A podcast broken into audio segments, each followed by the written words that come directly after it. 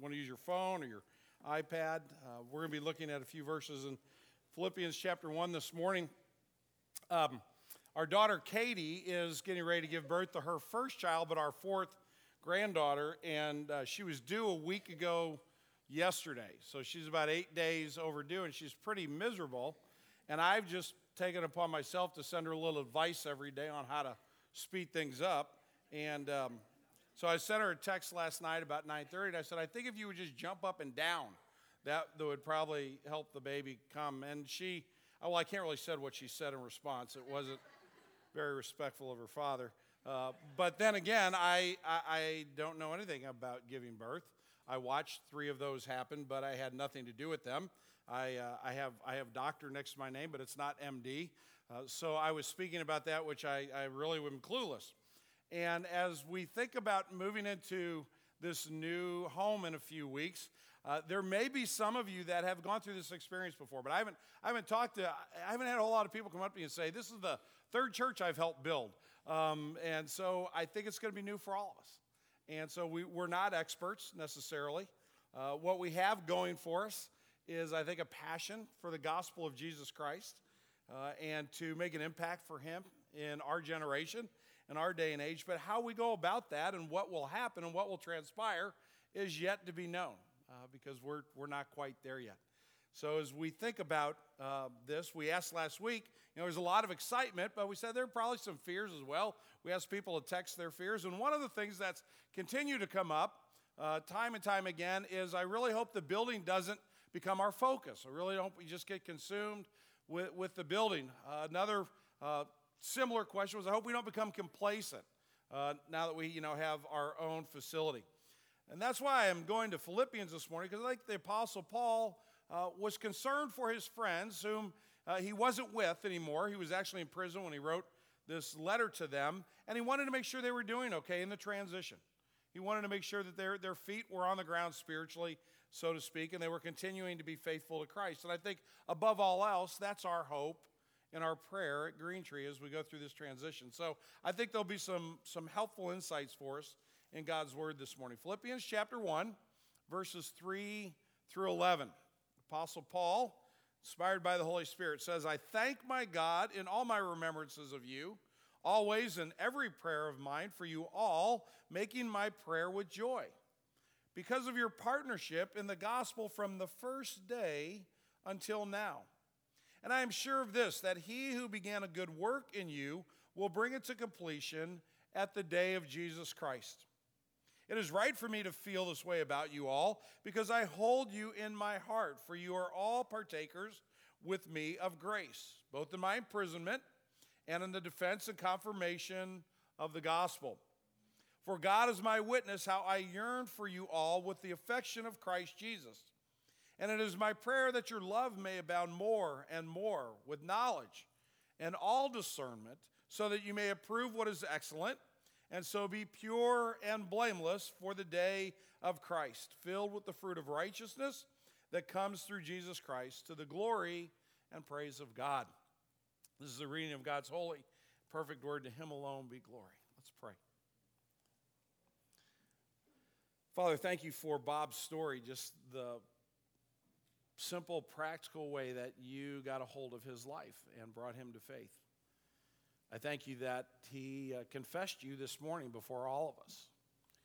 I said, There's a lot of stuff I don't know, but what I do know is that Jesus died for me. And if I have faith in him, I will be saved for all of eternity. Thank you, Lord Jesus, for that grace, which you extend to every lost sinner. Father, I pray that as we consider this morning what we're to look like as we follow you, what, what should be our the tone of our, of our congregation, the, the motives of our heart, the, the desires uh, of our ministries. I pray that you would teach us. Lord, this is in, in many ways, this is a, a message collectively for us as Christians, but it's certainly also a message for us individually uh, as disciples of Jesus. It's also a message for those of us that uh, are like uh, Bob mentioned early on in his life, a seeker, someone who wasn't sure who had not yet been convinced of the claims of Christ. And so, Lord, I pray for those of us this morning that are in that spot and we're, we're kind of wondering is this true? Is it real? Uh, would it be for me? So, Father, wherever we are in our, in our journey today, I thank you that you've brought us here, that you are meeting with your people, and you are going to speak your truth into our lives. So, Lord, it's not the pastor's words that are important, they're, they're no more weighty than anybody else's. Uh, but your eternal word is perfect, and it is glorious, and it is for us. And it is that for which we pray. Forgive me my sin. Don't let me stand in the way of your message. I pray in Jesus' name. Amen. Well, let me uh, give you the sermon in a sentence this morning. The grace of God in Jesus must not only flow into our lives, but through us to one another and to the community in which we live. What Paul is explaining to the Christians in Philippi is this notion that the grace of God comes to us through Jesus. If you notice, when I was reading, he says over and over again, and he does all the way through this letter to the Philippians, in Christ or in Christ Jesus. He says that over and over because he wants us to understand that's how the gospel comes to us. That's how new life comes to us by faith in Jesus. If you are here this morning, you're seeking and you're wondering about Christian faith, it's not about doing a bunch of good things. It's not about giving a bunch of money when other people won't give money. It's not about not cussing or not doing this or not doing that. It's about trusting what God has done for you because you are a sinner. You are a rebel because I know that because I am too. Being a sinner means we fall short. We don't do everything we should or we could to care for others. We also are rebellious. God says go this way, we say, no, I'm actually going to go that way. And I've never met a person that hasn't said, Yeah, I certainly do things wrong in my life. Well, what do we do about that? Because we're accountable to God. Someday you will stand before God and He will ask you to give an account for your life. I don't want to be in that spot on my own with the hopes that maybe I'm a little bit better than some of you. I would rather know that there's redemption for me and that it is made through God's sacrifices. So that's where Jesus comes in as the perfect Son of God who does what? He takes away the sins of the world. Jesus took his perfection and gave it for our imperfection on the cross. And then God raised him from the dead, thereby validating that all who believe in Jesus can be saved. That's the message of the gospel. That's what flows into us. And we say that's the gospel of Jesus flowing in, but then what does it do? How does it ruminate in our hearts and our minds and our souls? And what does it produce by way of thinking and by way of outward behavior? That's what Paul is interested in this morning. I have four observations in this text. The first thing that Paul speaks of is a committed partnership. Look at verses 3 through 5. 3 and 4, Paul is talking about how he's always giving thanks. He's always praying for joy when he thinks about them. Why? Verse 5 Because of your partnership in the gospel, this message of Jesus, from the first day until now. So Paul's saying two things. The first there is what we've just mentioned this, this uh, forgiveness that comes through Jesus, the gospel has been personally accepted and embraced by individual people in the town of Philippi. That they've heard the message and they've said, God's grace is for me. And they have put their faith in Jesus. But he's also speaking about what's happened as they've come to faith, which turned them to, to look at Paul and to look at one another and say, now, how do we do this together so that more people can be saved, so that more people can hear the gospel message so that more people can come to faith. In other words, there was created within their hearts, in the moment at which they were saved, the heart of Jesus. And so they had an instant concern for others. They understood that God's grace was for everyone who believed, but not everyone believed. Why? Well, not everyone's heard the message. Well, how are they going to hear the message? How are they going to see the message? They're going to hear the message and see the message in our lives. We're going to be a witness for Jesus. There became this burning passion for the well being of the souls of others.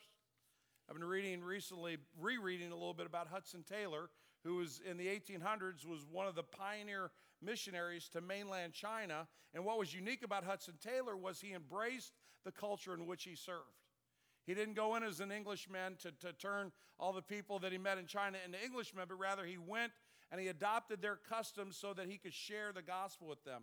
And here's what he wrote about the objective of his ministry. And listen to his passion, not only for Jesus, but listen to his passion for others. The China Inland Mission was formed under a deep sense of China's pressing need and with an earnest desire constrained by the love of Christ and the hope of his coming, to obey his command to preach the gospel to every person. Its aim is, by the help of God, to bring the Chinese to saving knowledge of the love of God in Christ by means of itinerant and localized work throughout the whole interior of China. And another quote, Taylor talks about how much he's doing for Christ and how little it seems like he's doing because of how much Jesus has done for him. Hear the passion in his voice, why he had become a committed partner. He'd become a person who said, I'm, I'm not just saved to be saved, but I'm saved in order to share with others. But Paul speaks not only of a committed partnership, he also talks about the understanding that the beginning is not the end. Look at verse 6. And I am sure of this. He kind of interrupts his, his, his train of thought. I am sure of this, that he, that being Jesus, or that being God, who began a good work in you, will bring it to completion on the day of Jesus Christ. I think one of the things we, we tend to get, not get wrong, but we, we maybe kind of look at it a little bit off is that salvation is the jumping off point, it's not the end game. Now, when someone comes to Christ, and Bob, Bob a little while ago said, on, on this date in June and this year, I became a Christian, and a bunch of people applauded. Why? Because you celebrate new birth. You celebrate co- someone coming to Christ. And that's important, and we should, but that's not the end. It's only the beginning. For how many hours or days or weeks or months or years that you and I have after we confess Jesus as Savior and Lord is the journey of discipleship. And in that journey, we need to understand that, that we're going to progress. We're going to grow. Well, sometimes it'll be one step forward, two steps back. Sometimes it'll be three steps forward, no steps back. But we're on the journey of growing in our faith. Jesus said when he called people to himself, Come and follow me. Jesus didn't say, Come and get saved and then become complacent. There's so many places that Jesus is working today. There's so many avenues that we can follow. It's almost, it's almost like the smorgasbord is too much from which to pick because there's so many places the Spirit of God is working and moving. But if we have a committed partnership and we understand that we're, we're along the journey, we'll be more active and we're joining Jesus in the areas in where He is ministering. So Friday morning, about 6:30, I'm sitting in Spencer's Grill in the back room and the back room is about as big as like this corner of the stage, okay? It's small. And there are three tables in Spencer's uh, back room, and I'm sitting at one, and another guy comes in and he sits down another one. Then his buddy joins him. Okay, so you hear the conversation, right? I mean, this is not in a you know like if we all started talking, I couldn't you know I couldn't hear what Steve was saying, but you're right on top of each other. And the one guy starts off bemoaning the state of the Protestant church in America. I can't believe how it's just it's going down the tubes and we don't stand for anything anymore and we're just we're losing it and it's going to cease to exist and he's just going on and on about how terrible the Protestant church in America is and his buddy joins in with him. Like this it's awful. I can't believe we don't stand for anything anymore. We don't believe anything. It's not and they're going on and on and on and then the guy says, "But there are some exceptions to the rule." You know, right around the corner here, Green Tree Community Church is putting up a new building, and they, they love people and they love Jesus and they and they stand for the right things. And I turned around and went, Tom Ricks, pastor of Green Tree Community Church.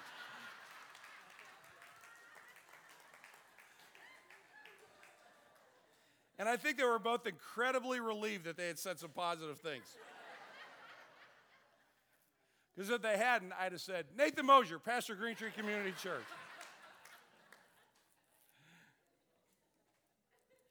We have a problem, friends, and we have an opportunity.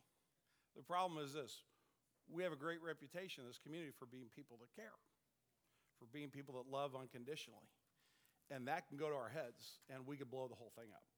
And we could ruin it pretty quickly because that's what we're capable of. But we also have a wonderful opportunity. And the opportunity is to understand that the beginning is not the end, and we have a ways to go. And God is moving us into this spot. Clearly, He's moving it, or it wouldn't have ever happened.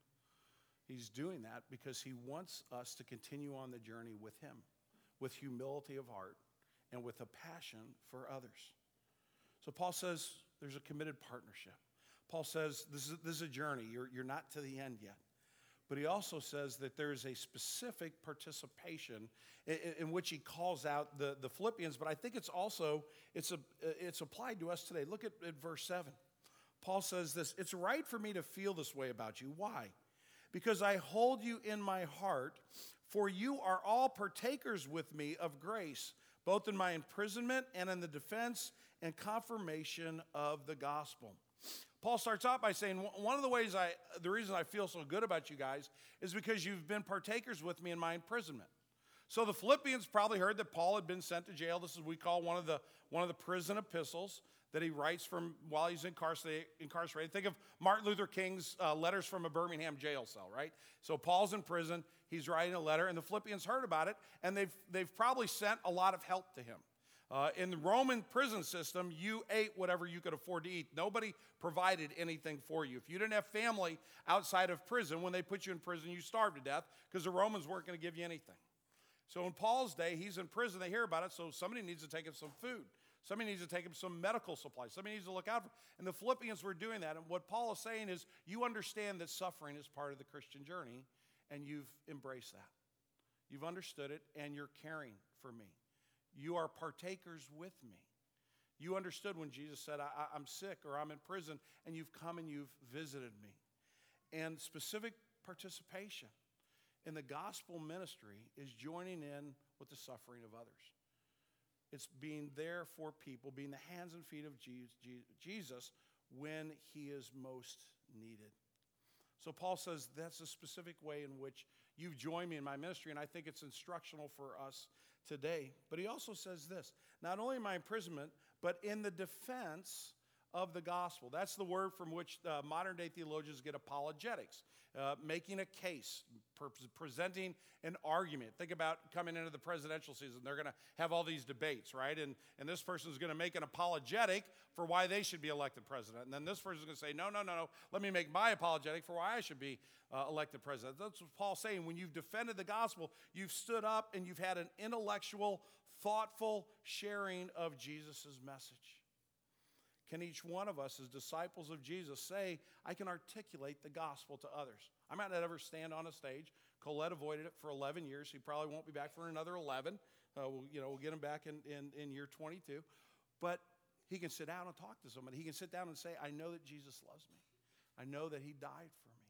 Are we ready and, and, and understanding that a specific participation in the gospel of Jesus is, is having a thoughtful, uh, willing, open heart to share with others.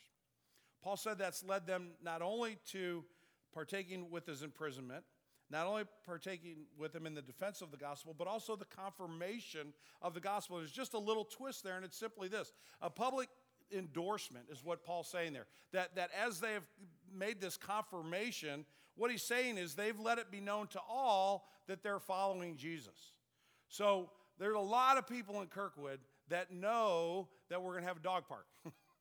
How many people in Kirkwood actually know that we're following Jesus? And I'm not saying that to pit one against the other. I'm simply saying that we have an opportunity before us as we engage with people, whether they, they, they bring their dog to the dog park or they're walking by the building or, or they live in our neighborhoods, whatever the case may be. We have the opportunity for a public endorsement to say, you know, we're following Jesus. This isn't about us being really good people or, or smarter or better than others, but rather it's about understanding that the grace of God has been given to sinners like us. So Paul says, I acknowledge your per- committed per- uh, partnership. I want you to understand that the beginning is not the end, there's still the journey to go. And here's some specific ways in which you minister the gospel to me and to one another and to others. But he also says, and fourthly, that there is a growing affection from being connected with Jesus. Look at verses 9 through 11. At verse 8, which I'm not going to get into, he talks about his own affection for them, but then he says, And it is my prayer that your love may abound more and more with knowledge and all discernment, so that you may approve what is excellent, and so be pure and blameless for the day of Christ, filled with the fruit of righteousness that comes through Jesus Christ to the glory of God. Paul says, I want your love to abound. I want it to grow more and more, an ever growing passion for Jesus, but it doesn't stop there.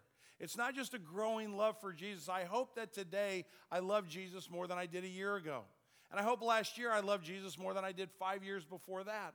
But it's not just loving my Savior, it's not just loving my Lord, it's loving the things that He loves. It's loving the people that He loves. You hear me talk every once in a while about Cindy and her work at Kirkwood High School and doing some things to help her kids. I love those kids that she brings into our lives, not just because I went out looking for them, because I didn't. If she didn't have the job she has, I wouldn't know any of these students. But I've fallen in love with many of them over the years. Why? Because I love Cindy. Because she's my, she's my bride, she's my wife. I'm going wherever she goes. And when Colette said, you know, you guys know where I was the next morning at 10:30, every guy went, well, of course. Of course we know where you were, right? Okay? I get that. So I love the things that Cindy loves. Maybe not garage sailing, but beyond that, I, I love those kids because she loves them. Jesus came and died for the world. Does that move our hearts to be passionate for that gospel to be shared with others? But Paul says there's, there's a way that this love abounds. I think it's important for us to just note this uh, for a couple minutes. In verse 9, he says that our love grows through what? Knowledge and discernment. In other words, kind of a, a serious study, right? Paying attention to the Word of God so I know and understand the truth. So I know the truth and I can apply it to my life. Paul says the way love grows is it grows by knowing God more intimately and by applying that knowledge to your life. That's how your life changes. So I heard a story this week about a, a guy that owned a barbershop. And he said to a friend of his, this, this kid comes in my barbershop every Saturday morning, and, and I, he's the dumbest kid I've ever met in my life, which is not a very nice thing to say about the kid. And, but he said, Well, why do you say that? Why, why would you say that about this, this young fellow? He goes, Well, you just come in Saturday and I'll show you. I'll, I'll prove it to you. So the guy comes in Saturday morning. Sure enough, here comes the little little fella comes walking in, eight, eight nine years old, and uh, and the barber says, "Hey, you know, come over here." He goes, uh, "Do you?" And he takes in his hand. He's got a dollar bill in this hand. He's got two quarters in this hand. He says, "So do you want this one dollar, or do you want these two quarters?" The kid reaches, takes two quarters, and smiles and walks out the door. And he looks at his buddy. He goes, How dumb is that that you would take 50 cents instead of a dollar bill? I mean, just what a dumb kid. The guy leaves the barbershop. He's walking down the street. He bumps into this kid coming out of an ice cream store, licking an ice cream cone. He says, Can I ask you a question? He goes, Yeah, mister, what do you ask? He goes, How come you take the two quarters instead of the one dollar? He goes, Well, because I know the day I take the dollar, the game's over and there's no more ice cream. Right? who was the smart one? Who was the dumb one? Right? He stopped and reasoned and he thought, but he understood math, right? So somebody says, Well, why do you believe in Jesus? God doesn't love people. A loving God wouldn't let people go to hell. There's lots of different paths to heaven. And why are you Christians? Do you have an answer? Have you given serious study and thought to the point so that you can give the answer based on our love for others? I don't study the scriptures just so I can learn more. Study the scriptures so that I'd be better prepared to share with the people for whom Jesus died. Paul says our love grows through serious study, but he also says in verse 10 that our love grows through serious study applied to life. Look at how he says this, right? And my prayer is that your love may abound more and more with knowledge and all discernment, so that you may approve what is excellent, and so be pure and blameless for the day of Christ. Now, if you're like me and you see excellent, pure, and blameless, you go, well, they stopped talking about me. that, that, those are not words that are necessarily used to describe me, but remember this. You, the, the notion of excellence, the notion, notion of perfection, of, of getting it just right. You're right, you're, you're not excellent. And, and purity, you know, without any guile in your heart. No, you, you're not pure. And blameless, looking at the outward actions of a pure heart that always do the right thing. No, you're not blameless. But you know what? Neither am I. Nobody is, but Jesus was for you. And Jesus was for me. And he gives us that as a gift. So that even though I'll make mistakes in my journey, you know, the beginning is not the end, and I won't always practice purity in my life, and I need to confess that sin when it comes. And I won't always take the most excellent pathway. When I fall short of that, I need to acknowledge that before my Father. But what Paul is saying here is that we can have confidence in what Christ has done for us in order to live in the knowledge of God's love. Not just knowing about it, but actually living in it, making choices that reflect the love and the grace and mercy of Christ. So Paul says love grows through serious study applied to life. But in verse 11, he takes it one step further and he says, Love grows through serious study applied to life, producing the character of Jesus in us. Verse 11, that you may be pure and blameless on the day of Christ, filled with the fruit of righteousness that comes through Jesus Christ. Think about the time of year it is now. It's, it's the harvest time. We don't talk in those terms that much anymore because we're urban more than we are more than we are rural. But if you go to the Kirkwood Farmers Market, there's a lot of produce. There's a lot of fruit out there because the harvest is coming in. Uh, we ate dinner with some friends on Friday night, and they had this amazing corn on the cob. And we asked them where they got it. They got it at the farmers market, and they found out that it just come in from Minnesota. So Cindy went to the farmers market yesterday and bought a crate of corn on the cob, which we have our small group Bible study tonight. We're going to have them shuck it when they get to our house. but the, the fruit's coming in. When we, when we love God through knowledge and discernment, when we, when we apply that to our life, what happens is the character of Jesus begins to live in us and things begin to happen, meaning people more and more come to Christ. That God will use us to actually grow his kingdom. You see, because God doesn't have grace just flowing to us, but He has grace that flows through us so that it encourages one another, but it also says to the world, this Savior is for you too. So, whether it's some big grandiose thing, God has moved us into 100 Kirkwood Place, uh, or it's just simply keeping on the way we're going and making sure that we present the gospel to others, I don't know. I have no idea. I, I think a year from now, we're probably going to be pretty surprised at what's going on at Green Tree. And it'll probably be something that none of us really ever expected. But I know this big or small, God calls us to what a theologian has called cascading grace grace that flows over us and through us to others. I want to read you a quote from an author called N.T. Wright, and this book is named Simply Jesus. And I'm going to read the quote, and I'm going to read a little bit before you before the second half of the quote comes up on the screen, because some of it you just need to listen to, and then part of it I think it'd be good to, to see it as well. It, it's, it's not real, real long, but it'll take a minute or two to get through it. But this notion of God's grace and us following Jesus where he's going to care for the world, I think he really hits the nail on the head. Uh, and the guys at the screen will pull it up when it comes to the right part in the quote. The author says there are millions of things that the church should be getting into that the rulers of the world either don't bother about or don't have the resources to support. Jesus has all kinds of projects up his sleeve and simply waiting for faithful people to say their prayers and get busy. Nobody would have dreamed that a Truth and Reconciliation Commission of Desmond Tutu hadn't prayed and pushed and excuse me, nobody would have dreamed of a Truth and Reconciliation Commission if Desmond Tutu hadn't prayed and pushed and made it happen. Nobody would have worked out the Jubilee movement, the campaign for international debt relief, if people in the churches had not become serious about the ridiculous plight of the poor. Closer to home, nobody else likely to organize a car shuttle to get older people to and from the stores. Nobody else is likely to volunteer to play the piano for a service at a local prison. Few other people will start a play group for children of single mothers who are still at work when the school day finishes. Nobody else, in my experience, will listen very hard to the plight of the isolated rural communities or equally isolated inner city enclaves. No one else thought of organizing the street pastor scheme, which in my country at least has had a remarkable success in reducing crime, and so on and so on. And if the response is that these things are all very small in themselves insignificant, I reply in two ways. First, Jesus that explained his own actions by talking about the smallest of all the seeds that then grows into the largest kind of shrub. And second, it is remarkable how one small action can start a trend. One theologian has called it cascading grace. Word gets around that a church in the next town has begun a particular project, and the good news story invites people to try something similar for themselves.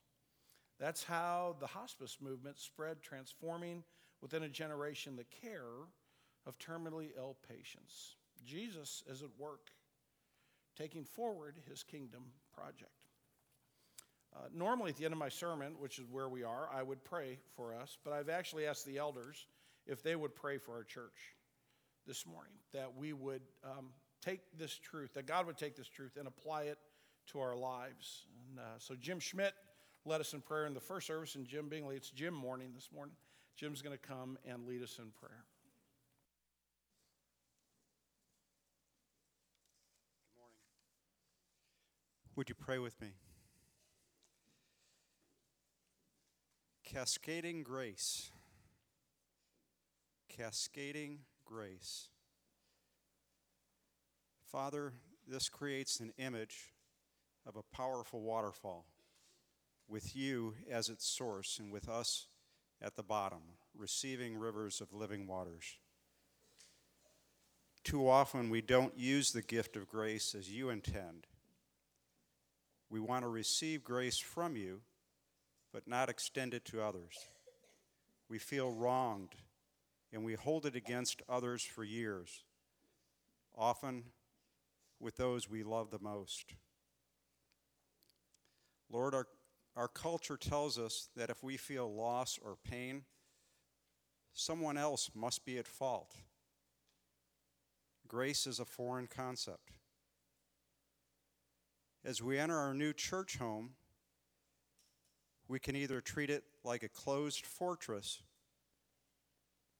like a castle, complete with a moat and a drawbridge, or we can treat it like you want us to, as your gift to us, as God's house with its doors open to all. Father, we are broken and flawed. We feel that we are too small and insignificant to make a difference, but it's not about our own strength. As Paul said, He who has begun a good work in you will complete it until the day of Jesus Christ. At the bottom of a waterfall is a deep and peaceful pool. May we be a reflection of your grace and your mercy and your love. Amen.